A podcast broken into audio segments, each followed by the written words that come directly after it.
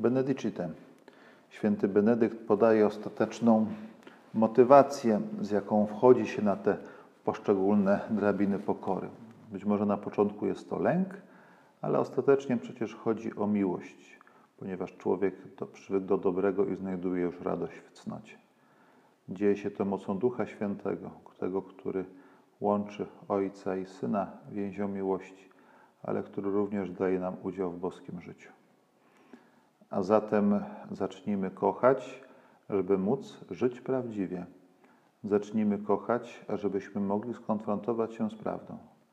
Zacznijmy kochać po to, żebyśmy mieli siłę dążyć do Pana Boga pomimo trudności, które spotykamy na naszej drodze. Owocem prawdy powinna być miłość, owocem miłości powinna być prawda. Tylko wtedy będziemy w stanie skonfrontować się z tym, co w nas trudne. A zatem kochajmy i pozwólmy, aby Pan Bóg nas kochał.